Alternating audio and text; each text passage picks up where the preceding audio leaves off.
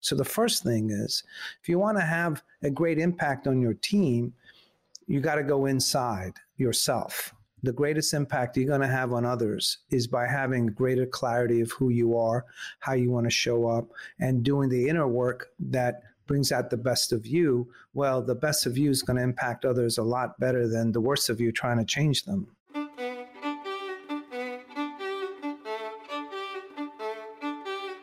Hi, I'm Derik Mills. Welcome to the Glo Podcast. Elazar Aslan's views on leadership may make you question how you define what it means to be a leader. A business consultant, entrepreneur, executive advisor, and co author of the new book, Boundless Leadership, he has found that effective leadership is really about what is going on inside the leader. As a leader, you must be willing to lead yourself into a never ending journey of optimizing your inner condition. He admits that not every leader is willing to do that sort of intense inner work. As he said in our interview, the deeper reason that most of us don't want to do the inner work is because we spend so much time packing that stuff into a box and putting the box in a closet and locking the closet with chains. His work with business clients and also the focus of his book is to help us feel safe enough in life to flip from wanting to change others to wanting to change ourselves and to pivot away from traditional stress fueled leadership styles to a kind of leadership that focuses on co creating psychologically safe and meaningful relationships at work. This interview is a companion piece to my interview with Dr. Joe Loizzo, who co wrote Boundless Leadership with Elazar. You can find a link to my interview with Joe on the Glo website at glo.com slash podcast. And we'll also put a link to it in the show notes for this episode. I hope you enjoy my conversation with Elazar Aslan.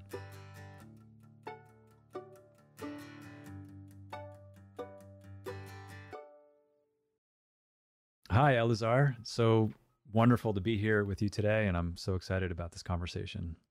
Thank you, Derik. Thank you for having me. I'm, I too am looking forward to sharing this information and and seeing where it goes. Yeah. Before we start, actually, Derik, um, what might be helpful for me is to um, understand why you started um, these podcasts. Like, what, what's your interest or intention behind that? So I started Glo, which was YogaGlo initially back in 2008.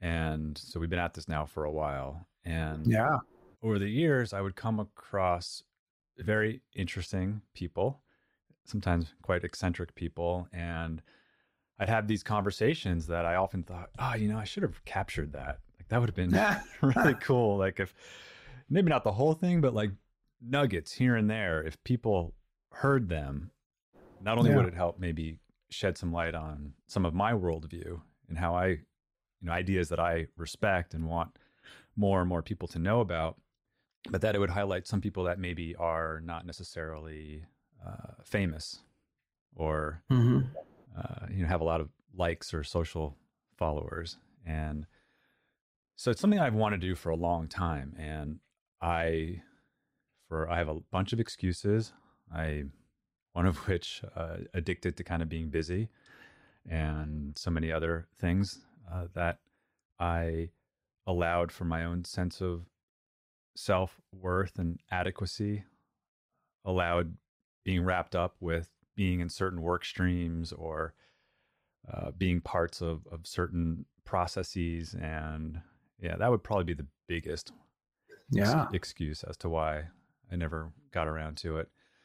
And so I've also wanted Glo to address much broader issues as it pertains to how to be a better human and our future content direction is heading that way. So I I was introduced to the word yoga in a college philosophy class where we, you know, studied parts of Rig Veda, various Upanishads, the whole Bhagavad Gita, uh, and some other texts that people don't normally hear about. And I was introduced to yoga as really uh, a process of virtuosity in being oneself. And there's a pretty big gap between that and how the word yoga and even mindfulness uh, mm-hmm, is understood mm-hmm. uh, today. And so, given that, I always imagined that Glo would address and teach with much greater precision a broader set of skills and competencies that support well being uh, for those looking for guidance on the journey of a deeper understanding of oneself, uh, addressing emotional and psychological health. So that's where we're heading. And we wanted the podcast to be the beginning of that. And we've been self funded all these years. And so this is really the, the beginning of that. On our podcast, uh, Lisa and I have been testing different topics to see uh, relative performance between episodes. And what we're seeing is that our listeners seem to benefit from guests who are authorities or subject matter experts who are sharing information and actionable advice, all under the heading of health and wellness or well-being in general. But you know, me in particular, I, I have I have very strong resonance with the material that you and Dr. Loizzo wrote about, and uh, it's very personal for me because I know what it's like to have been part of creating a very toxic workplace culture. And having gone through that journey of learning that trying to change others didn't work. And so getting to that point of despair and a major dead end, realized that only by addressing my interior life, my own unaddressed stuff, would there be any possibility for systemic, cultural, organizational change and I've learned that that can be done in parallel with organizational change. Uh, it's going to take a long time, along with a lot of patience and compassion, but it's worth it. Absolutely. Uh, as a side note, I don't know if we'll include any of this in the interview, but maybe we will. I first read, I don't know if you uh, have heard of Fred Kofman. Yeah. So I, sure. I first read Conscious Business, I think back in 2009 or 2010. Right. Right. And my very ineffective method of leadership at the time because as I told myself at the time, I was too busy being sleep deprived, getting stuff done. Uh, the uh, underlying subconscious inner narrative uh, was saying, in part, there's no time for anything other than answering customer support tickets, doing product development, paying bills, things like editing video, cleaning the floors, you know, all the things, just whatever needed tending to. So I would simply hand out that book and say, uh, please read this. Let's try to be like this together, you know, in, in so many words. so it wasn't until much later uh, where we um, operationalized like who we want to be and how we want to be and set up all the systems and processes that support that way of being and core values and um, you know all the end-to-end people ops stuff from a, well-structured onboarding to offboarding to to exit interview uh, and everything in between and so i have firsthand experience with how extremely difficult this is mm-hmm. but also how incredibly rewarding it is when you can get to a point where you're working with people not from, as you say, that stress reactivity state, but rather mm-hmm. more in a flow state. We still have a lot of work to do in terms of supporting and scaling that. And there's always exciting opportunity for cultural improvement and iteration as a team. But I'm very proud of the changes we're making and the direction that we're heading in. So, back to the process of pivoting away from a culture of stress reactivity and moving towards flow. You and Dr. Loizzo spend about 250 pages unpacking what that means, along with practices and how to get there, right. And how to be uh, in that never-ending process. That there is no final endpoint. It's just being in the ring, and rumbling together, and and and all trying right. to contribute positively. Um, so, anything you want to ask about that before I kind of move into the my introduction? And well, no, I, I actually first want to uh, thank you for your awareness and and your courage. It's it's uh, unfortunately it's still a pioneering field, and certainly was in 2009. So to be able to say I see something different and I'm going to try it, even if the trying was I'm going to read this book and hand hand it out, you know, still a step in the right direction. So you know, thank you for that. Um, yeah, I mean this idea that we're going to change things by changing others um, is something that's ingrained in us. Uh, so it's not a intuitive thing to um, do differently, mm-hmm. right? But you don't have to run a business to know you can't really change it. You, all you need is a partner in your life, and you realize very quickly you're not going to change them so easily. So uh, this idea of being in any kind of a relationship, and of course, business is nothing other than a form of um, you know structured relationships, and getting the understanding that you can get to where you want to get to um, by changing your focus. And it's it's a flip uh, you know in in in my work with my clients uh, i just talk about series of flips. They're all flips. You know they're big flips and small flips but we kind of got it you know as we grow up in a in a confused way of how it works. So the first thing is if you want to have a great impact on your team you got to go inside yourself. The greatest impact you're going to have on others is by having greater clarity of who you are, how you want to show up, and doing the inner work that brings out the best of you. Well, the best of you is going to impact others a lot better than the worst of you trying to change them, right?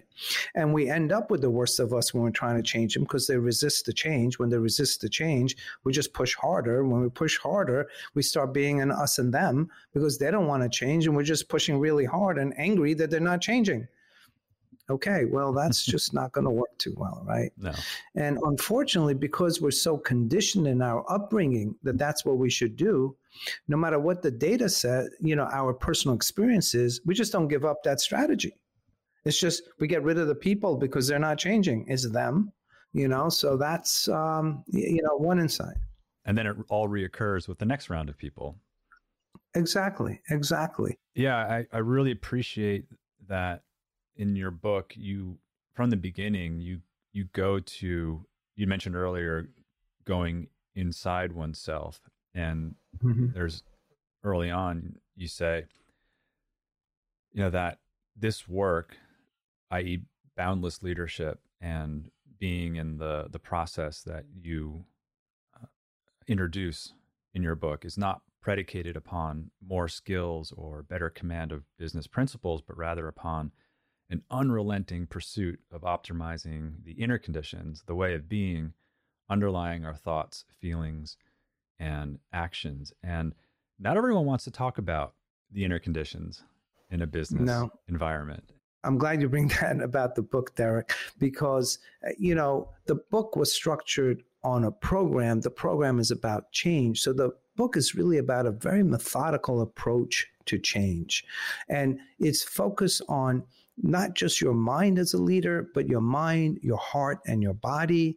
And inside of each one of these disciplines are particular traits we want to build, like self awareness for the mind, you know, authentic engagement for the heart, you know, embodied flow for the for the body. And underneath of those are competencies, and each of the competencies are broken down into four qualities, and each of the qualities have very precise practices.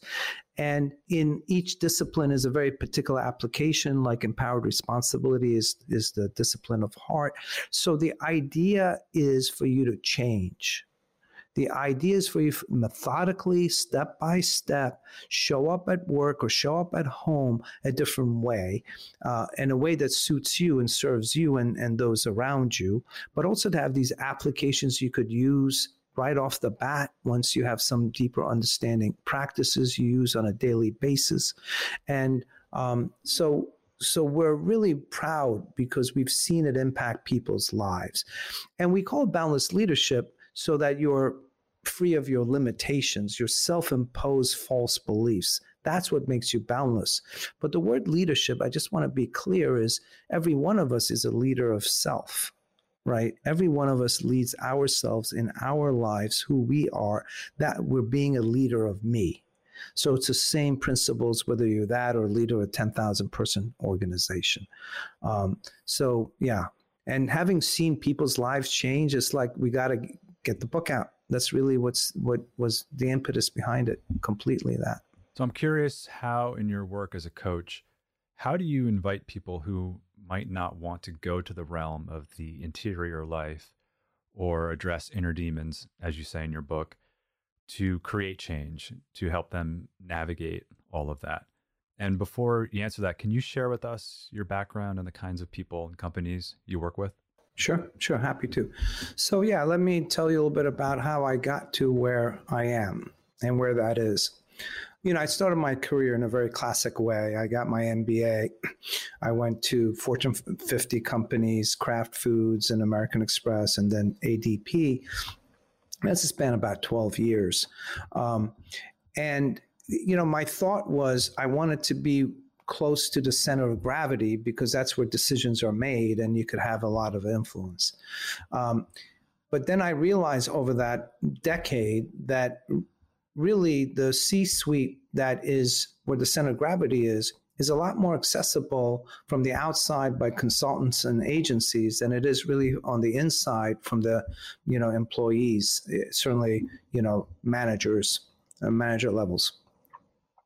And so I, I went and created my own uh, agency, my own marketing consulting uh, firm, and I had much more access to the C level and senior executives of, of, the companies I was working with. And that's when I realized that uh, the limiting factor, of course, we, we know that the leader has a lot to do with where the company goes, right? That, that's what leadership's all about.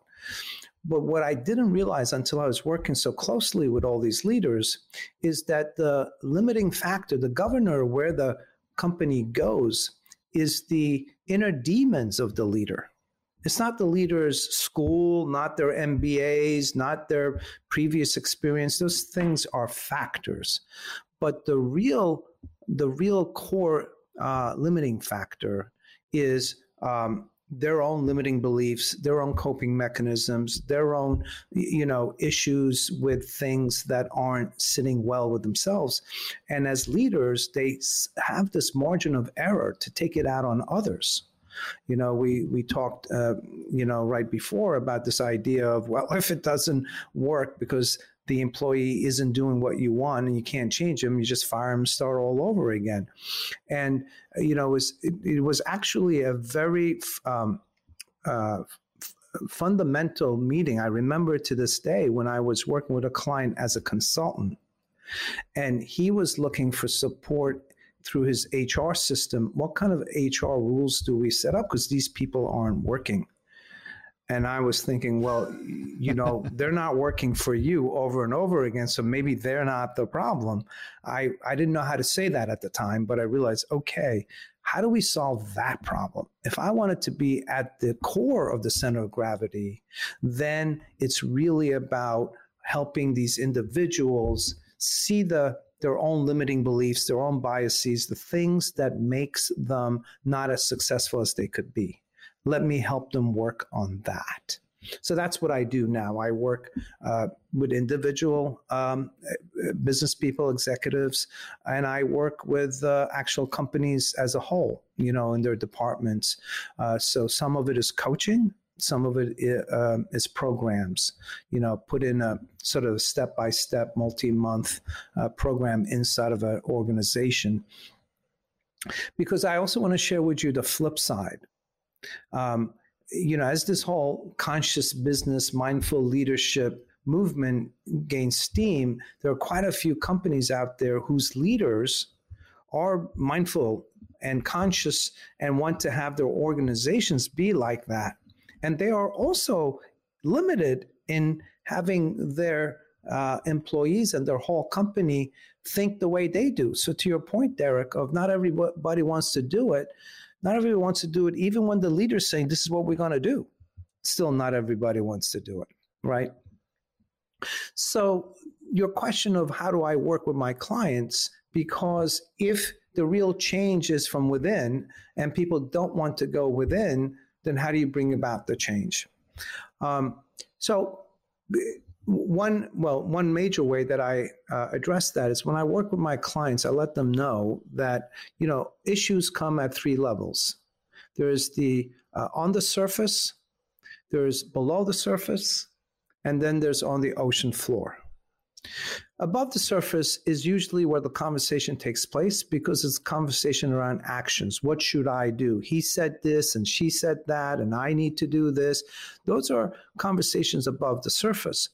But what really affects those actions are the attitudes and interpretations and the mindset that sits below the surface. And those mindsets, though, can be shifted are fundamentally um, affected by or, or conditioned by our core beliefs, our worldview.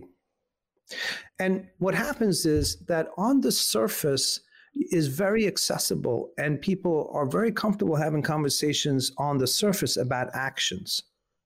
But you're going to have the same conversation over and over again if you're not addressing some of its causes, which sits below the surface. So let's call that the mindset. The mindset is not as accessible as the logistics, those conversations, but still pretty accessible and can affect the actions. On the ocean floor, where your belief sits, that's the root cause of it all. If you can change something from your core belief, you never have to deal with it again because you dealt with it at its root. So, as effective and as powerful as that is, it's not so accessible. It's like deep sea diving, and not everybody is a scuba diver. Uh, so, where the optimal place to work, where the accessibility and the impact are at its highest level, is below the surface. Actions are very accessible, but they're not enough because you're going to repeat your patterns. Below the surface gives you a lot of leeway, and you can actually change the options that are available and it takes a little bit of work, but it's doable. And if necessary, and if you're able, and if you're willing, there are times you can touch the ocean floor because it's the client that says, Oh my God, I've been doing this all my life. I did this in eighth grade. You know, and when they bring that up, they're bringing up a core belief. Uh, so uh, I steer them towards below the surface where the mindset is something we can play with. They steer me to the ocean floor when they want, and you know we um, then work with wherever it's it's doable. I just want to be clear, I because I don't want to suggest that one is good and one is bad. You know, actions take place above the surface, and without actions, it's all just talk. So you do need to have those conversations. The mindset really drives your action. So without going there, you're really handicapping yourself at a great level. And if you ever want to uproot it, go to the you know ocean floor. But there's not to say that you really need to only be in one place. You really should touch all as is accessible to you. And the last thing I would say is um, most of us don't want to do inner work because most of us have not been trained that that's where the gold is. So that's one reason we don't want to do inner work. So that's just a resetting of, of expectations and understanding.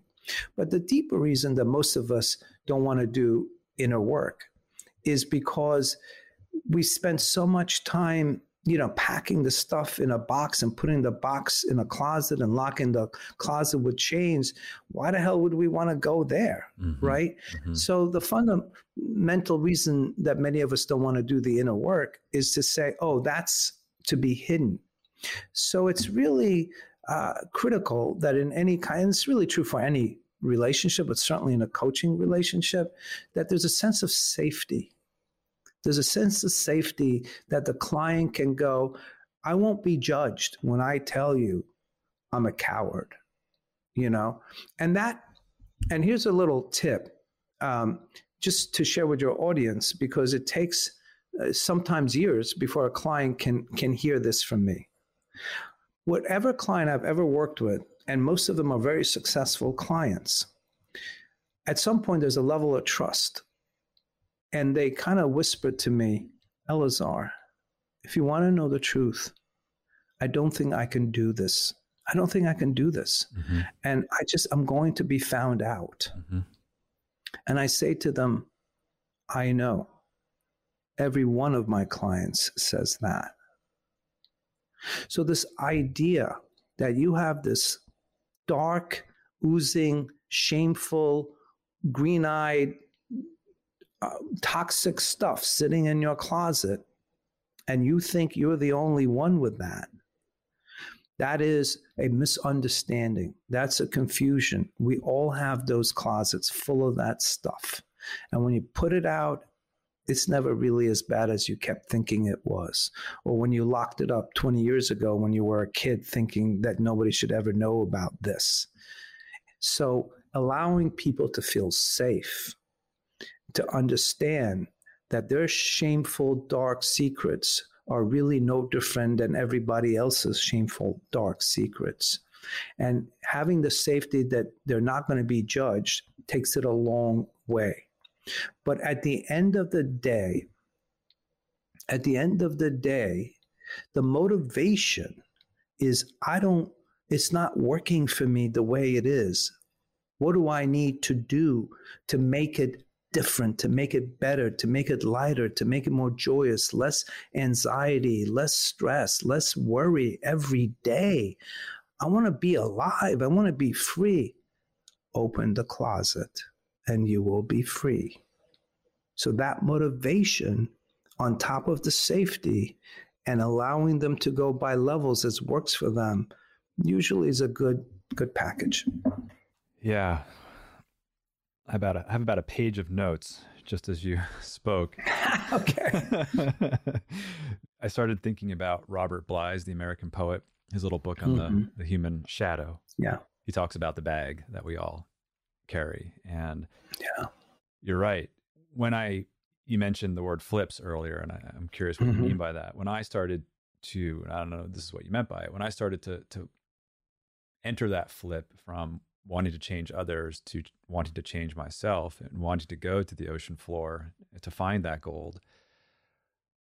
Uh, part of that flip was facilitated by not just the individual work with therapists and, and coach, but also in group leadership work. And to see, as you said, mm-hmm. and I appreciate so much you saying that because I know for a fact if someone's wrestling with imposter syndrome or thinking like I'm going to be found out and living with that fear day to day, that they're going to be that hearing that from you is massively helpful. Like when I saw that mm-hmm. others mm-hmm. are wrestling with some of the very same fears and insecurities and self doubts that uh, I was wrestling with and still do, uh, just in a less charged way.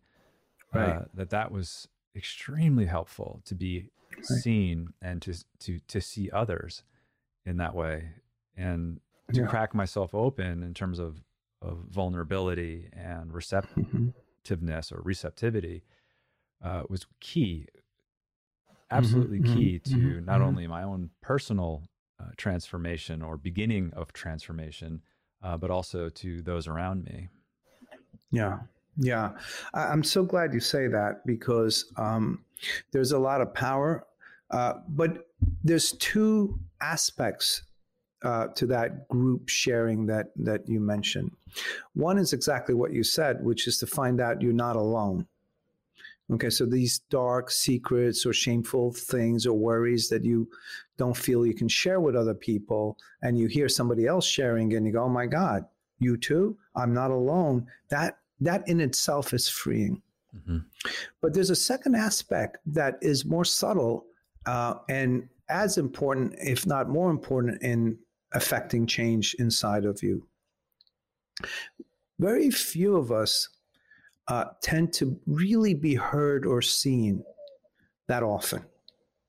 And if you're in a right group setting that is safe, when you share and you're not judged, and people actually you know hold you with with even greater closeness when you share these you know deep secrets if you will and you not only are not judged but are accepted in your most vulnerable, that is incredibly healing, incredibly healing. And all this work is nothing other than just healing the wounds that have already been been there. There's nothing other than that. And this is why we go back to what we were saying before. Which one of us has made it to this point without deep wounds somewhere? In a few places, yeah. you know? Yeah. So that's all it is. And and it's really important to do group work for those reasons we said. But another reason that is is related to this healing through acceptance by other is that typically as a society, especially in the West, this isn't as true in the East, though it's not untrue, but it's definitely core to the Western cultural uh, society, is we tend to be our own worst critic. So if we're constantly sitting on our own wounds and saying, come on, what's wrong with you? Let's go again you know, couldn't you have done that better? Oh my God, she beat you to it. What's wrong? So, like, we're constantly judging ourselves, trying to push ourselves to better performance. No healing can take place in that. So unfortunately, we don't know how to give it to ourselves, which what why the group becomes so so much more important because somebody else is able to give it to us, just like we're able to give it to them we just don't know how to give it to ourselves. So hopefully another thing that happens is not just the healing that takes place there, but the modeling that you can then do with yourself to say it's okay. It's okay. Nobody's wrong here. Everybody's doing the best they can, and the best just isn't perfect. That's all. Our parents weren't so bad. I mean, maybe they did bad things for whatever reason, but it wasn't like they were mean about it. They just didn't know any better. We're not, we're, it's just allowing the physics of an imperfect world to be accepted as a non personal set of events. Nobody's to blame. We're just there to make it better. So, that aspect of healing, which is core for the inside work, really shines in, in those group settings.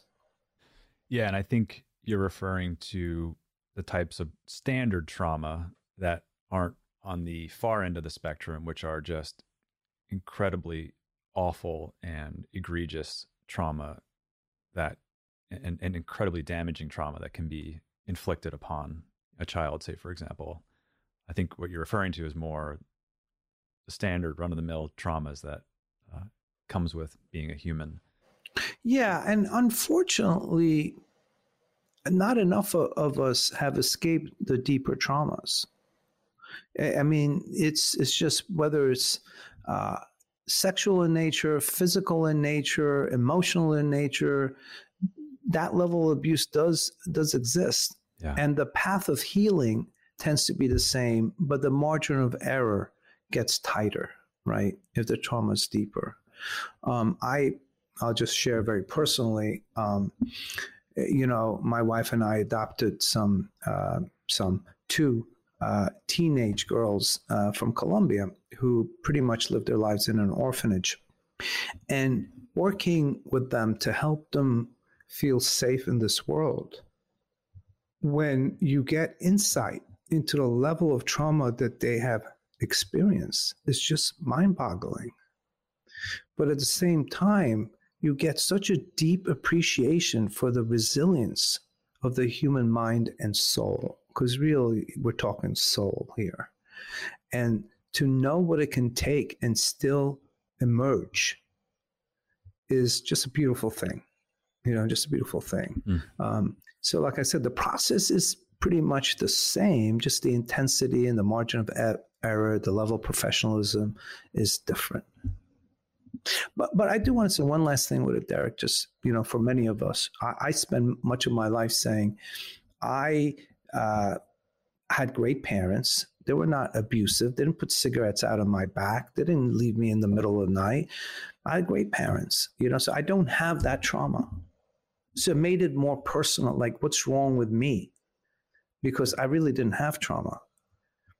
But the truth of the matter is that, uh, you know, I was reading once some years ago and it stuck with me that you you lose more water with a dripping uh, sink with a dripping faucet than a whole bathtub. In one day, you lose more water than having a whole bathtub full of water. So we do think of major trauma as this bathtub of event that you could point to that's, oh my God, right? But most of us don't have that. But most of us do have leaky faucets mm-hmm. that day after day, hour after hour creates a self view that's just confused. And so we're like kind of walking, thinking north is behind us when north is in front of us, and we just can't understand why we can't get north. And so, you know, hence, hence what we're talking about, you know, just a reorientation. I love that imagery, the consistently leaking bathtub faucet that it's highly likely that all of us experience some type of leakage and the process of being curious about that leakage or multiple leakages and how that impacts our day to day. And going back to your mention of our own worst critic, you know, if I can be more critical and judgmental and harsh on myself and my inner dialogue, then I've accomplished being much more intense or uh, damaging to myself than anyone else ever could be. And so I will have already done the worst in mm-hmm. anticipation mm-hmm. of whatever mm-hmm. external shame and criticism may come. Yeah.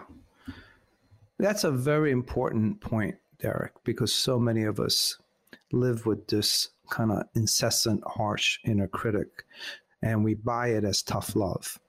So so there's two aspects to it. One that you mentioned is let me immunize myself by getting there before somebody else, mm-hmm. right? So I can I can handle it because I already you know was prepared for it. Um, but the second aspect is is also kind of powerful because I've had several clients at some point when we're working on their inner critic, in their own words, say the following things. But if I tame my inner critic, how am I going to get out of bed? My inner critic is what drives me to my success. It's like, I mean, I'll probably be some lazy potato couch if I don't have an inner critic pushing me. I'm not sure I want to get rid of my inner critic. Mm-hmm. He's a secret or she's a secret to my success. So, you know, we become uh, attached to that pushing to make us go somewhere. And this is an important conversation. We talk about it in the book because I think both Joe and I see this as a really fundamental discussion for us to understand. And it's a conversation around energy, right? We all need energy to to make something happen. It takes energy. And if you're trying to have success in a difficult world, inside of a company, among other people trying to be successful or try and change the world through your organization, it all takes energy. So we need energy.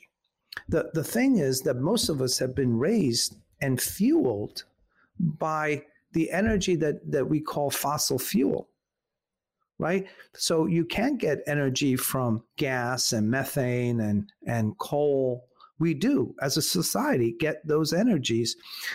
The issue is that there's always a fallout that cause pollution. They work, but they're not sustainable. They deplete the resources of the earth, um, but they provide energy. Now, environmentally speaking, there's also renewable energy, clean energy from the sun, from solar, which is sustainable, doesn't deplete the earth, and still provides you with the energy to to get done what you need to get done. So on a human level, what that fossil fuel is is that fear-based energy that says I cannot fail. I must succeed. I cannot not be the best because my worth is my performance. So I'll, I'll do whatever it takes. That's energy that drives you. Okay but it's toxic. It's not sustainable. You will burn out. You might lose your family. You, you will not get to happiness that way. It's just not going to happen. So, what you do need internally is the sustainable, clean, renewable energy. So, if it's not fear that drives us, what is it going to be that drives us? The answer passion. Passion what we love, what's in our heart, what's naturally us. And so, if that's what we do, if that's what drives us, then even working hard doesn't drain us because it's not covered in that toxic stress, worry, anxiety that even, you know, depletes our performance. So we can perform better with less energy, if you will, that is completely sustainable because it will never deplete the resources called me. So part of the, the boundless leadership uh, edict is how do we flip our drive from that toxic, fear based uh, energy to the more enlivening, uh, uh, nourishing, passion energy. So that's part of the you know the the basis of boundless leadership. That's that's a flip, by the way. One of the flips you had mentioned. I was just going to ask you, is that what you meant by flip? Right. It's the understanding. Correct. Correct.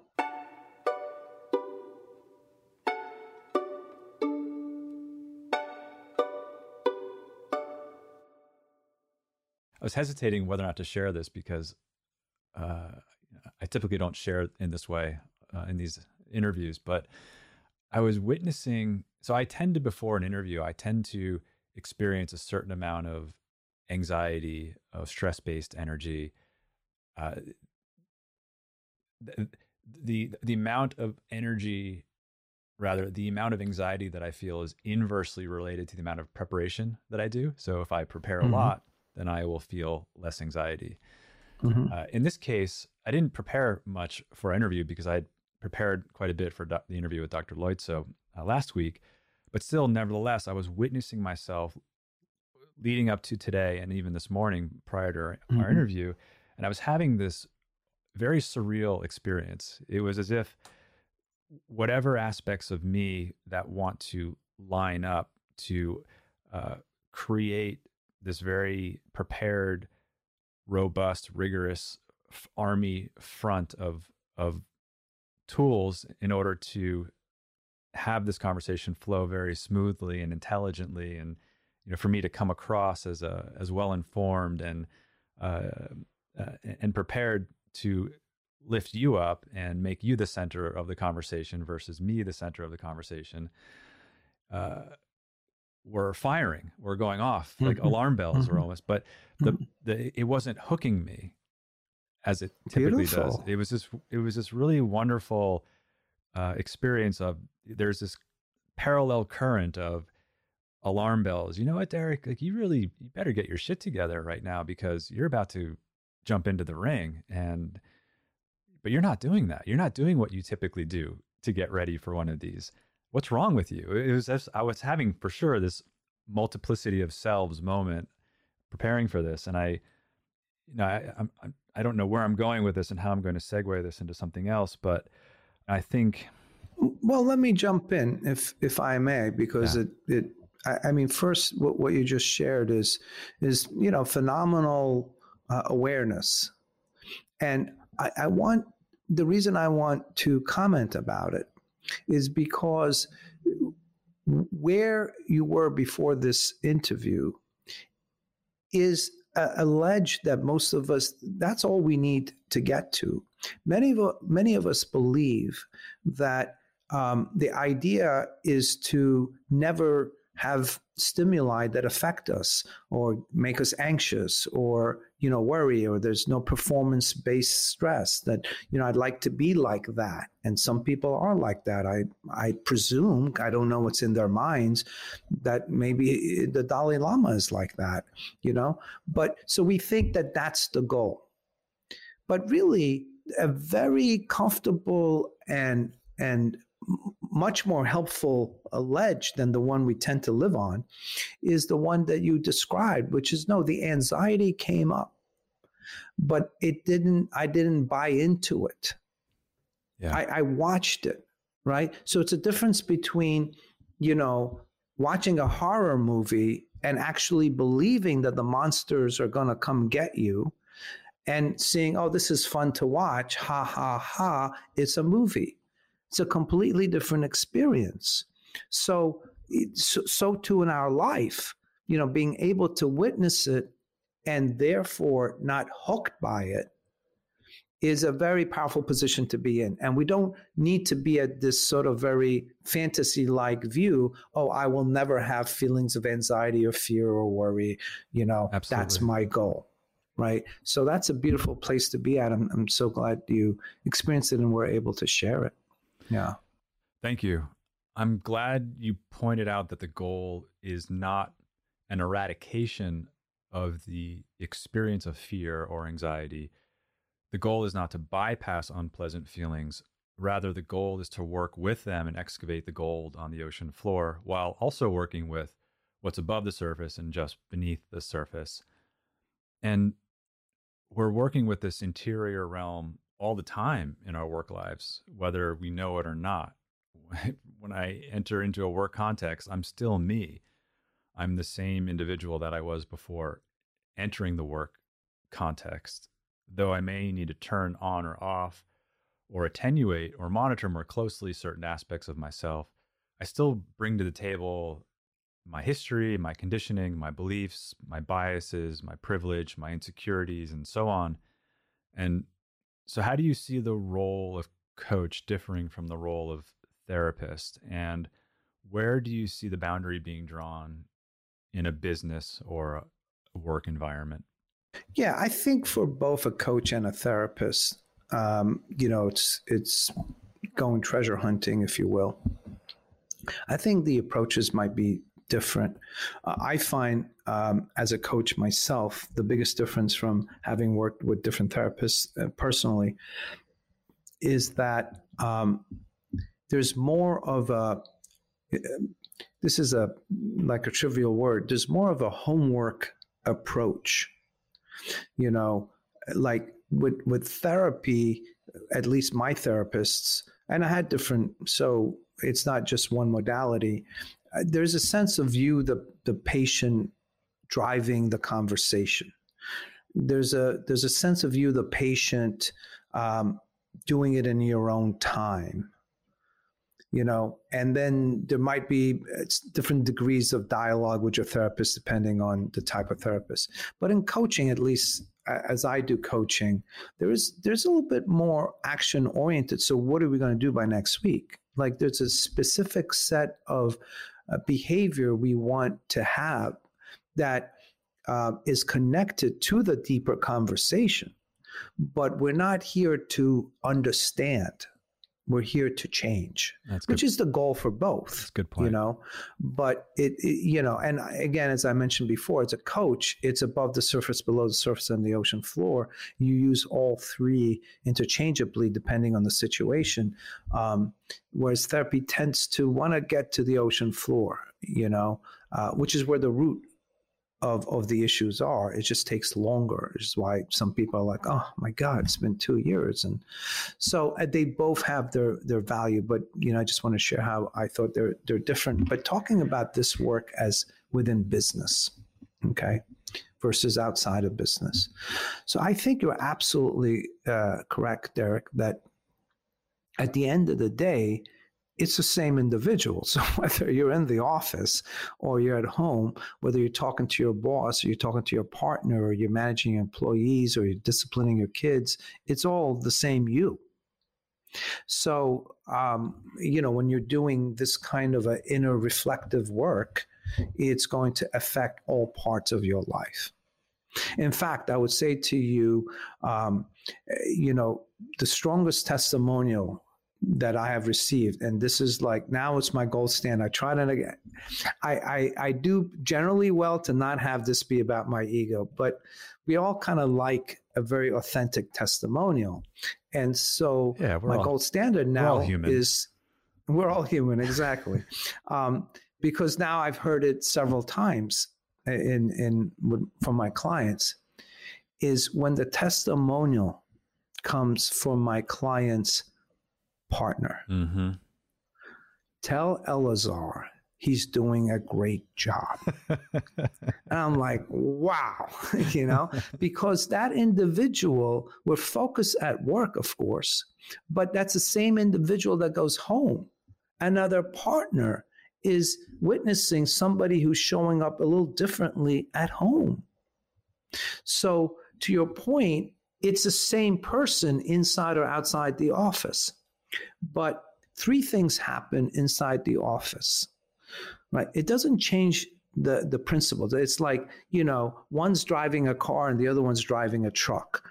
They're, they're the same principles on the same roads, but they're slightly different. So, what happens at work is, in addition to it being about the person, there's slightly more structure around power plays. Oh, my boss can fire me. There's more structure around hierarchy, around it's a pyramid. So one day the music's going to stop and there's one less chair. Who's going to be left standing? Oh my God, I don't want it to be me. So the, the, the pressure inside of business of driving us is a little bit stronger. The other thing that makes business different is that although it's true as an individual, we can change the world. And we've seen many individuals throughout history do that. And we could certainly change our family and our neighbors and our community. So there's this ever growing circle. But inside of a business, we can affect people's livelihood, their view of themselves, who then they go out to their families and their communities with that view of how we help them see themselves and then we as a business have different missions that affects what we do the products we sell affect uh, consumers in different ways. The way we resource those products affects the planet. So if we're shifting ourselves, it's the same person in and out of work. So that doesn't change. But if we're doing it inside a business, it has a slightly wider impact because business is businesses as a whole have so much power and impact in society, both in how we treat our workers and how we treat our customers and what our mission is between you know profitability versus you know giving back to communities. It, it just it's massive. So it, it just changes the the weight but doesn't change the essence. Yeah the stakes are high yeah. for this. Yeah yeah yeah that's one of my favorite pieces of feedback from some of the work that we're doing internally with our team is when uh, a particular team member says, you know, my wife really yes thanks Glo for the work that we're doing here. That's so beautiful, isn't it? It truly yeah. is. You yeah. Know, I, I, said this in the, the interview with Dr. Lloyd. So I've, you, know, you write about heroism uh, briefly in the book and, you know, that being an ordinary person in an extraordinary situation uh, that we don't have to be special to inspire. We have to be in a special place within our nervous system. And then mm-hmm. you know, it's, it's, you know, a way of leading without needing to impress or intimidate. And uh, I said it then, and I want to say it again. I've seen some of the uh, more uh, courageous acts of heroism, you know, via team members, you know, who uh, have taken and are taking the journey of sitting in that fire of un- uncomfortable vulnerability mm-hmm. Know, instead of uh, what you're referring to is um, existing uh, within or being driven by that stress charged energy of shame, yeah. anger, and fear. Yeah. Yeah. Yeah. I want to drill down on fear a little bit.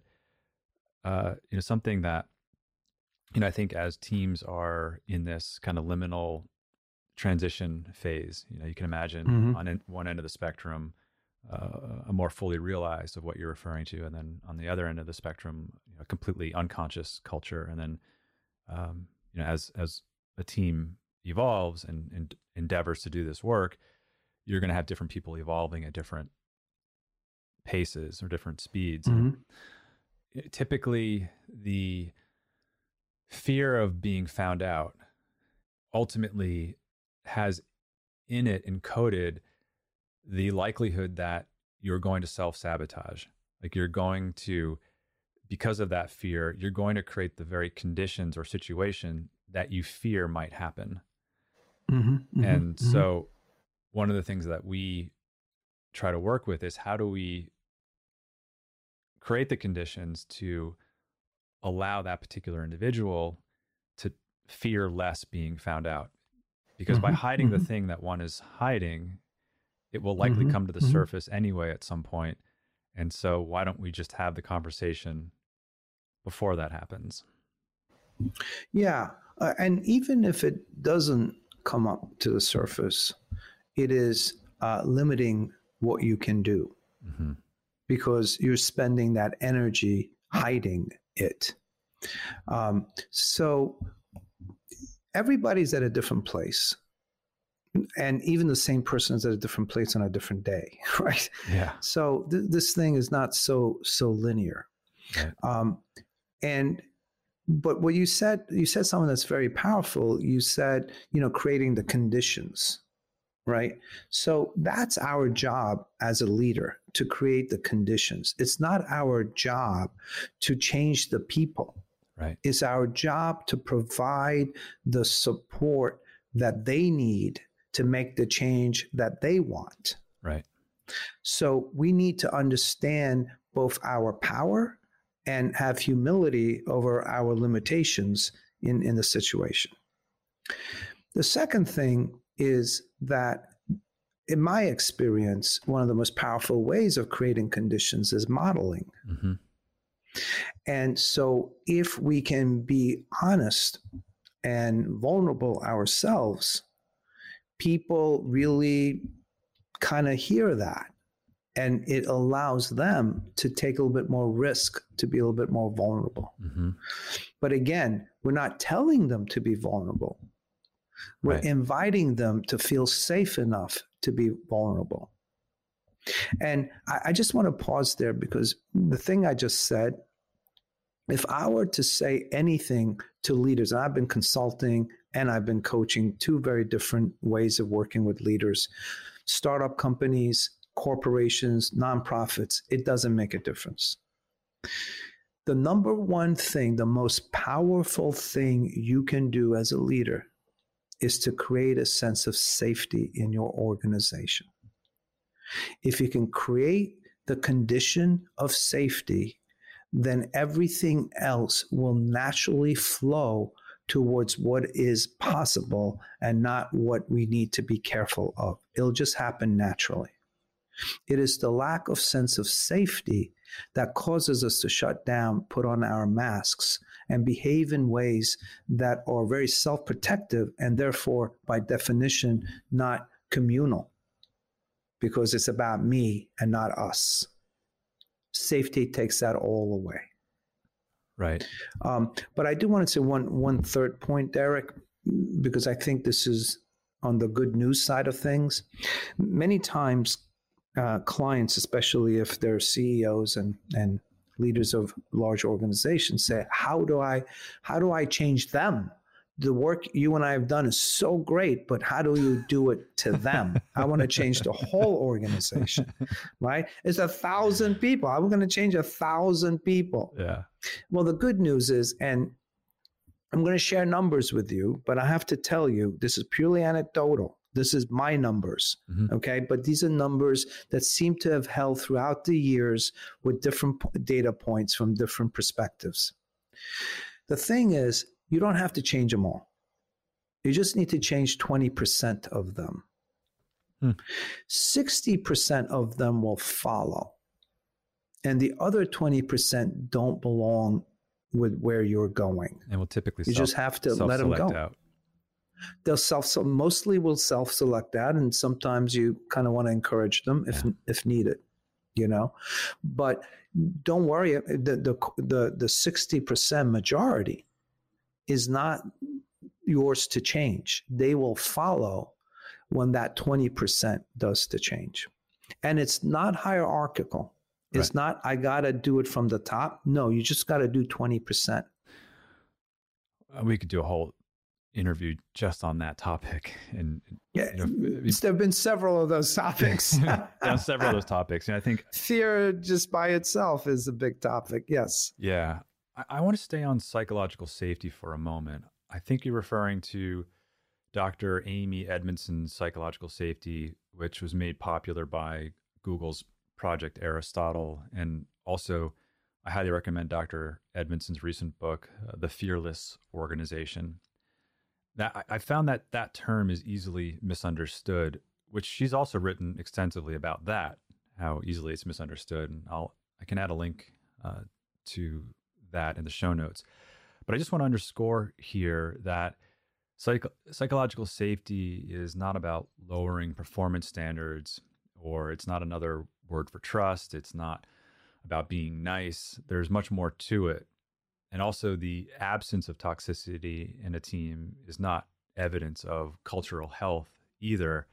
Really, at its core, it's a shared belief held by members of a team that the team is safe for taking interpersonal risks or that individuals uh, feel safe ultimately to take interpersonal risks. And it doesn't mean that I'm safe to do whatever I want.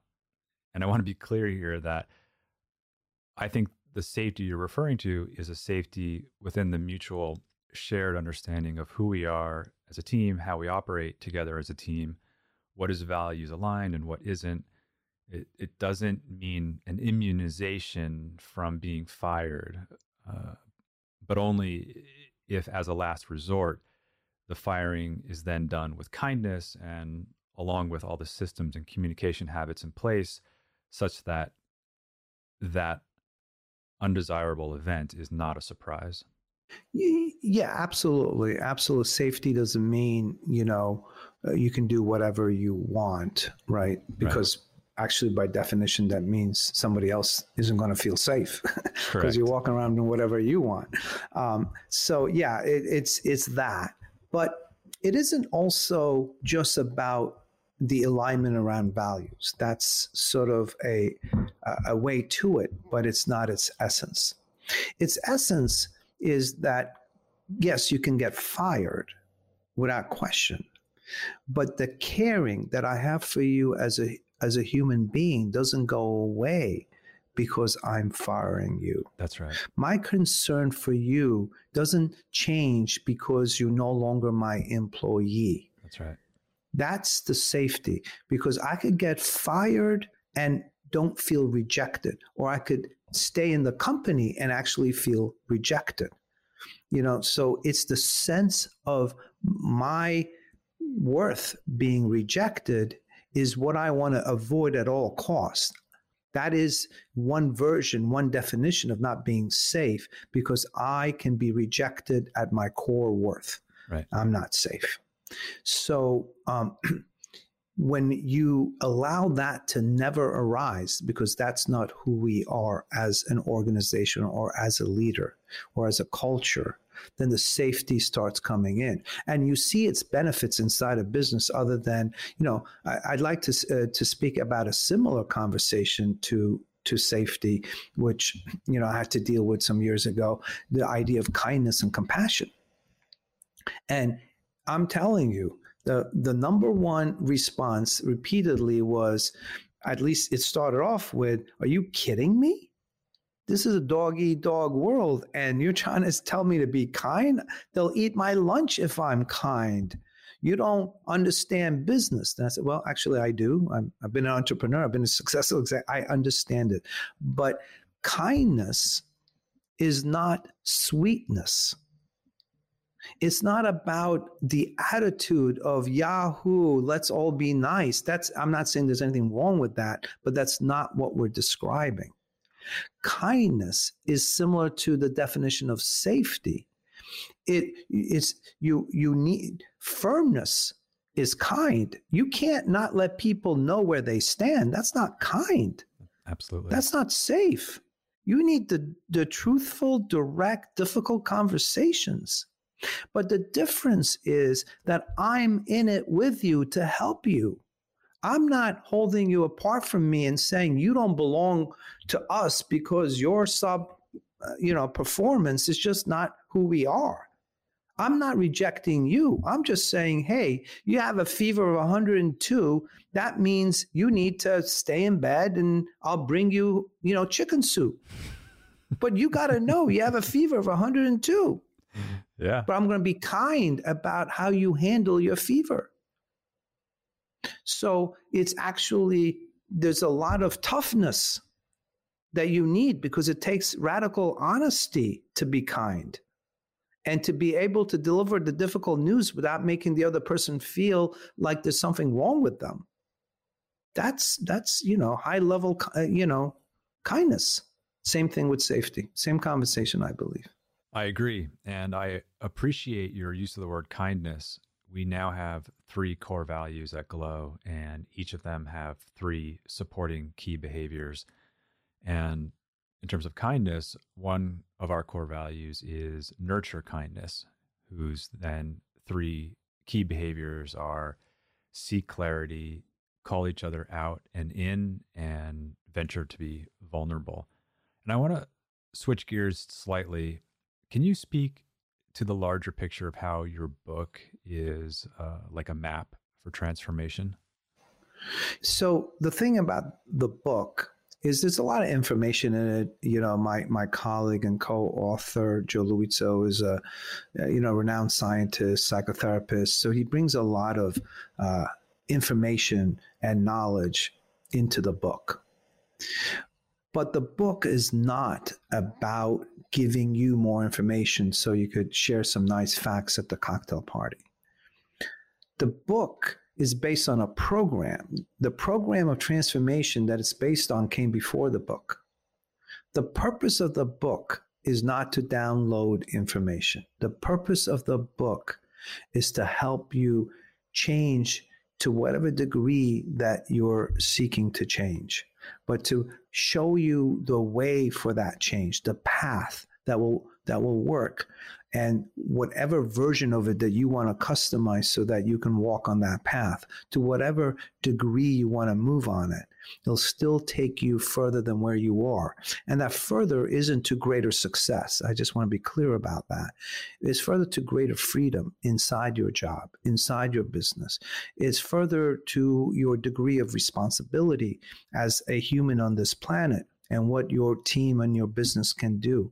It's further to your degree of uh, finding meaning and purpose in your job in your life. It's further into integrating who you are as a human being with what you do as a you know professional. It's further in those areas not like I now can get promoted faster. I just don't want to mislead any of your listeners to say I can, you know, rise up the organization faster because I read this book. Yeah, I would say in a culture where the culture values the evolution that you're referring to, I would argue that you could actually evolve quicker within that organization, whatever that means, whether it be a title mm-hmm. change mm-hmm. or more responsibility mm-hmm. or a salary increase mm-hmm. or or, um, mm-hmm. or other mm-hmm. you know, no. yeah. specific. I'd say if if the if the team values what it is that you're presenting in this book, for example, right? Uh, you know, I, I see right. it happen on our team, for example. Like if you're yeah. endeavoring to do this hard work good things will come. It may not be, like you said, in accordance with, say, conventional success metrics, but yeah. it, it, it will likely come in accordance with the other more sort of human interaction metrics that uh, are core to what we're discussing here today. Yeah, yeah. No, you're absolutely correct. And even they can even come in the more traditional success metrics of more money, bigger job. It can it could do that.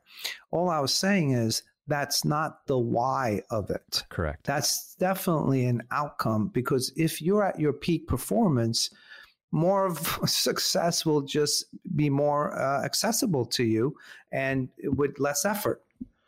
But but what drives it is not the fact that I want more of that.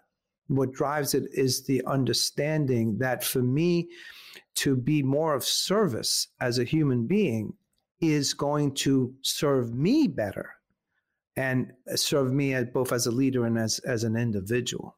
Right. You know, in in fact, that's a way um, one can define each of the paths you know? And this is definitely a conversation in, in business uh, thank god that it's a growing conversation in, in business.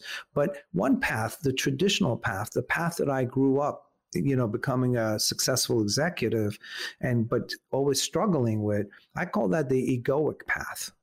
You know that's the path that feeds my ego because i have this confused understanding that if i have enough success i will get to happiness so I'm going to feed my ego to become successful because that will make me happy. But the path that we're talking about, boundless leadership, is the path of service, which is sort of the complete opposite. It's the polar opposite of the egoic path, is the path of service. That it that I'm not the only. It's not an us and them. There's only an us, and the better I make the us, the better it is for me as opposed to the egoic path that says that the only me that can really um, not just survive but but flourish is a is an I that stands apart from the all others. So making that flip as another flip is is another fundamental um, is that is another fundamental principle of boundless leadership. I've experienced in myself and others have shared with me the more that we show up in this way together, the greater the experience of flow and healthy and helpful interactions. And it just feels good. And because of that, we begin to want more of it. Yeah. Uh, yeah. And you bring up a very good point is that when we taste it, we want more of it. So that's what's going to fuel it. You know, that's what's going to make it grow, not a book or, you know, somebody pontificating about it. It's the direct experience that it's a lot more freeing and a lot more fulfilling than just trying to be the best out of the lot. Yeah. You know, and that that is one of the smaller flips. The the, the biggest flip, um, it, it, well, the biggest flip is the flip that you want to basically approach a situation not from the kind of conditioned and uh, frankly genetic and evolutionary uh, training of protecting ourselves for survival. You want to flip it and approach most situations from a much more expansive safe feeling of opportunity abundance and therefore sharing. So you want to flip your perspective, your fundamental perspective from one to the other. That's a big flip. You do it by going inside and not trying to change the outside world because we all know how fruitless that is. And then inside of that, there are a bunch of smaller flips. One of them that we just talked about is flipping ego for service. Uh, another one that, you know, uh, we sort of you brought up in some of your conversation is flipping uh, process for outcome right? We can't control the outcome which is what we all focus on especially in business quarterly goals numbers this or that.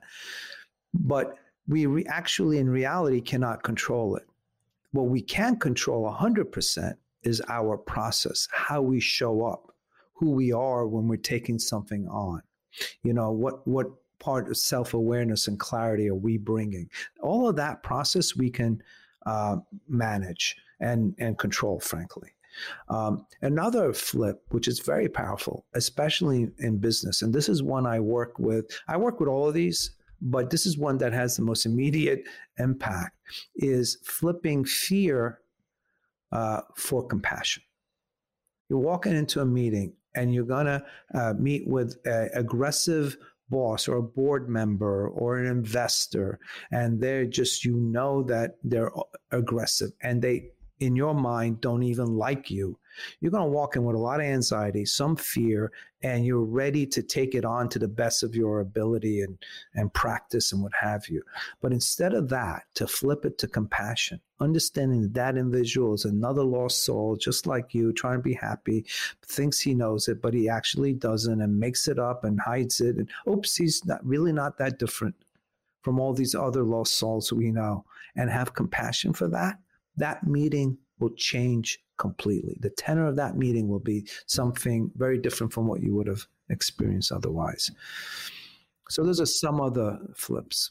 And in that moment of compassion for the other, also a reminder to practice compassion for myself, since I'm likely in that kind of situation, setting in motion automatically and subconsciously a cascade of emotional responses that are designed to meet my needs in the presence of an aggressive person.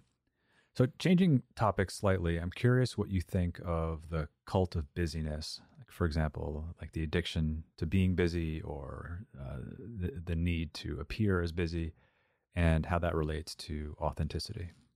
I love the term of cult of busyness. Honestly, I've never heard of it before, and I think it's really quite wonderful. Um, but it's funny because I, I, it used to be a cult of busyness. It used to be when I was in business back in the 90s or late 80s, you know, um, it you wanted you were proud to be busy. You're a warrior because you only had three hours sleep, or you're managing 12 projects, or you're flying around the world. And it's just what, you know, real successful people did. So there was actually, there really was a cult around being that kind of individual who works hard and plays hard, right? Fortunately, a lot of that has died down. Fortunately, the trends are moving towards a little bit more sustainable practices or no sleep matters you, oh, I, I actually get eight hours sleep. Yahoo me. Self care is important. I am the greatest asset in this situation for me. How do I, you know, invest in and and secure and build this asset? So I think that there is a lot of that that has shifted, which is a good movement. However, the idea that we actually are busy because of the digital overload we don't we no longer know how to handle that because we're so uh, people can contact us 24 7 certainly with emails but that's already too slow. We have slack we have text. So you know we're constantly have to be vigilant around seeing which email or which text is out there that's going to get us. We don't want to miss it. We can't really enjoy our vacations because, oh my God, I have a thousand emails when I get back to work. I can't even have fun now. So, this idea of being on digital overload is is no longer the cult idea that it's cool to be a warrior but most of us don't know how to to remain comfortable and confident if we're not on top of every single piece of information. And yet, none of us can be on top of every single piece of information. So, there are obviously some practices that many business coaches can teach about priorities or time management. But in this book and in this interview, we're not talking about that. We're talking about developing this, the ability to have the confidence that you can handle that which you don't see yet. The trick is not as a leader to believe you know how to do it all. The trick as a leader is to believe that you can figure it out when you need to. Because if you were to be honest about it, you've done that a thousand times already. So, this cult of busyness, as far as actually being too busy because there's just so much information is best addressed through the idea that you don't have to be on top of everything.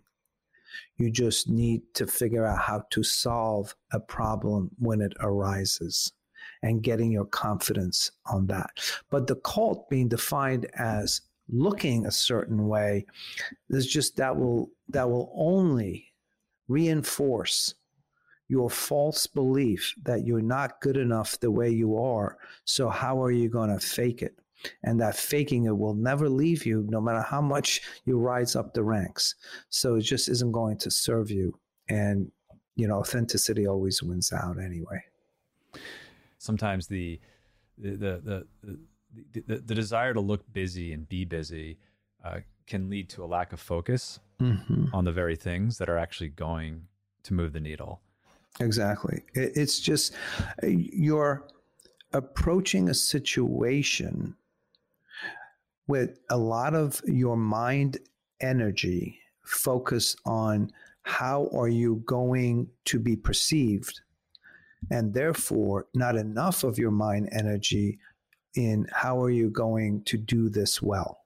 Exactly so you're you're kind of working against yourself. You're saying, I have so much to do, but I'm going to put 30% of my time on something that isn't going to move any of my projects. Really? That's so why would you want to work a 70% capacity when you feel you have so much to do anyway? Right. Because it feels good and decreases the likelihood that I won't be loved or safe or belong. Yeah. Yeah. And and there's one other thing about this, you know, looking busy. Um, this idea of inauthenticity, therefore the idea of authenticity. When when we're able to be authentic, something really powerful happens. It allows the other people to exhale, to relax, to say, I don't have to fake it either. And at the end of the day, you want to follow the leader who makes you feel better about yourself, not the leader that is constantly beating you up, putting you down. You want to follow the leader that says it's okay to be you not the leader that says we have a certain you know threshold of you know navy seals only in this company so uh, you know as a leader it's powerful but as a human being it allows the other person to put down their defenses. It allows the other person to bring out their best. And that's the you know greatest thing you could accomplish as a leader. Right. It doesn't mean that you're not asking your leader to not challenge you and to push beyond some limits because we're innovating here, for example, I think sometimes that can be confused. Is yes, absolutely. Yeah, you're correct because you, you brought up that point a few times, right? About safety, uh, about kindness, about authenticity. Um, the the bottom line is that making others better takes effort. You can't just be sweet about it. Right. Making others better takes discipline, takes consistency, takes commitment. But doing it inside of an environment that says, I got your back, is a different environment than the one that says, you know, I'm looking to see where you're going to fail because that's my job. I, I get rid of the ones that fail. You still need to get rid of the ones that do not fit, are not performing without question. But your approach to it doesn't have to be that's my job. Your approach to it has to be my job is to make you the best you can be. And if the best you can be is still not good enough for this company, then we both failed, but our heart was in it and we part ways in a caring way. So, uh, you know, your leader, you still are the leader of the organization, and your, your loyalties are to that whole organism, but you perfect the organism by working with each individual becoming their best and hence the total becomes the best. But when the two are at odds you know your loyalties are kind of clear. Beautiful. Yeah it's an environment where we may be sharing with each other information that the other may not want to hear, but it's in an environment that's uh, safe, an environment where we're learning and growing together, and that we're in service of each other. Uh, but that doesn't mean we shy away from delivering and receiving information we may not want to hear or that we may not want to address. Correct, correct. You know, I'll, I'll, I'll put some real statistics to that. So, and this is in the book, um, but in communications, you know, they've shown that there are three aspects of communications, you know, content, i.e., words, tone, and what they call body language, what Joe and I call energy. So it turns out that in communications, uh, the, the numbers are that 17% is content, the words, 32% is your um, tone, and 51% is your body language slash energy. So you could be firing somebody or you could be promoting somebody. Those are words. It's only 17% of the communication. Where is your heart at the time? Where is your energy at the time? That's what's really being heard, not the words. Mm-hmm. And so that's the job of the leaders to focus on the 51% that is actually being received and not the 49% that is what is being said or heard. So, you know, um, back to this whole idea, whether it's safety, authenticity, kindness, you know, the words are still the words that need to communicate to get the best performance for the company. but the tonality that or the energy is what you really need to fine tune because that's what really is received. Yeah, and in your book, I love how you speak about that concept um, under the empowered responsibility chapter, I believe. Mm-hmm. Yeah, and you know that ultimately to get there assumes really a deep level of comfort with our own vulnerability and authenticity and that as leaders we must be accountable for the subtle impact our intentions have on our behavior as well as the behavior of others which i love that right like, to be constantly yeah, thinking like how, the way that i'm how is the way that i'm behaving going to impact someone else yeah as you said not just verbally but non-verbally and energetically yeah, yeah. It, you know, I have a supplement uh, client, and the big game in supplements is not what supplements you take; it's what supplements you assimilate that makes a difference, right? So it's not the words you're giving people; it's what they're hearing, what they're metabolizing, and that goes way beyond words. I love that. Was there anything else you want to say about the book or the upcoming leadership program? As I mentioned before, the book is based on a program we've run uh, for some years now, um, and it's a once a year cohort. The next one actually is in February 2022. Uh, so there, you not only get the hands on uh, not just the information, of course, but the hands on talking, but you also get the group environment that you mentioned, uh, Derik, where people are able to hear other people and sort of go on the journey together, this journey of transformation. So um, yeah, we're very excited to have another one in a few months. Yeah, I can imagine that. It's a very powerful experience. The other thing that I want to mention after the bit that you gave about your book, I want to call out too that what is powerful about the practices you provide, they're relatively short meditations, and each of them differ in the middle of the meditation, where you're uh, inviting the reader to work on a particular skill or competency. Yeah, which I, I think yeah. it's, it's, it's really powerful, and it's um, not uh, simple or basic, but it's accessible. Right. Well, thank you for saying that. Each one is precisely matched to the quality we're building. And each one is both proven contemplatively throughout a long uh, history, but also now with neuroscience of how it actually does what it's supposed to do, and therefore, you know, make the pairing so much more powerful.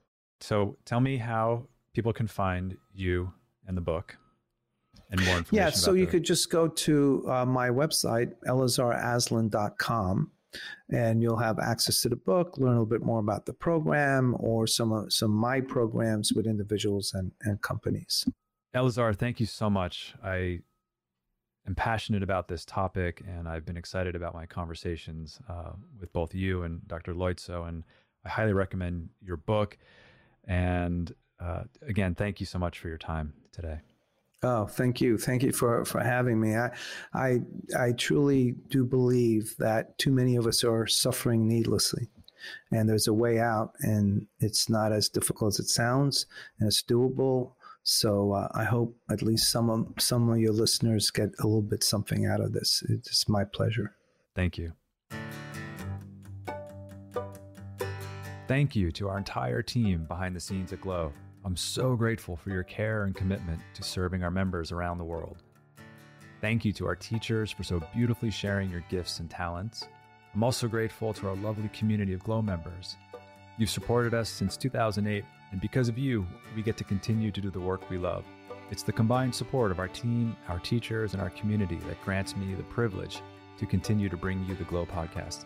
Thank you to Lee Schneider, our Red Cup agency, for production support, and the beautiful music you're hearing now is by Carrie Rodriguez and her husband Luke Jacobs. And remember, take care of yourself because our world needs you. Thank you for coming on this journey with me. You can find the Glo podcast on Spotify, Apple Podcasts, or glo.com slash podcast, or wherever you listen to your podcasts. I'm Derik Mills.